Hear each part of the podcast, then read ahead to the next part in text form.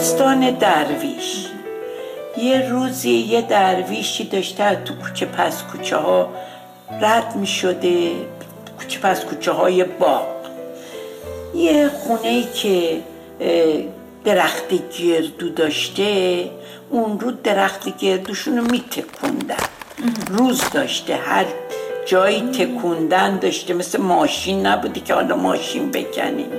درخت گردوشون رو میتکوندن که حالا برفوشن و هر کاری بکنن.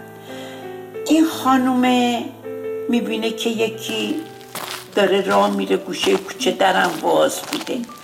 میاد و یه مشگردو میاره و میده به این درویشه. درویشم هیچی نمیگه. نمیگه مرسی نمیگه متشکرم. میشینه اونجا و دو تا سنگ تو کوچه پیدا می‌کنه.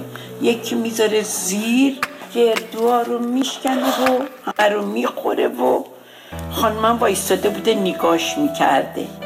بعد بلند میشه و میتکونه خودش رو راه میفته بره. خانمه میگه ای امو امو میگه چیه؟ میگه چرا دعا نکردی؟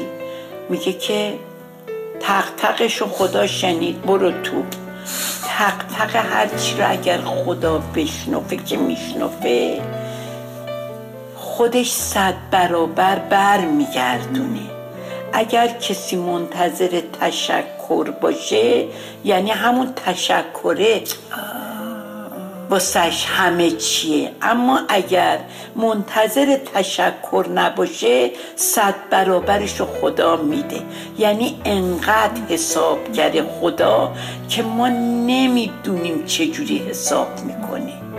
همه چیرم آگاهه بهش. قصه ما به سر رسید کلاقه به خونک نرسید. حالا یه داستان دیگه یادم اومد بگم براتون که این خیلی قشنگ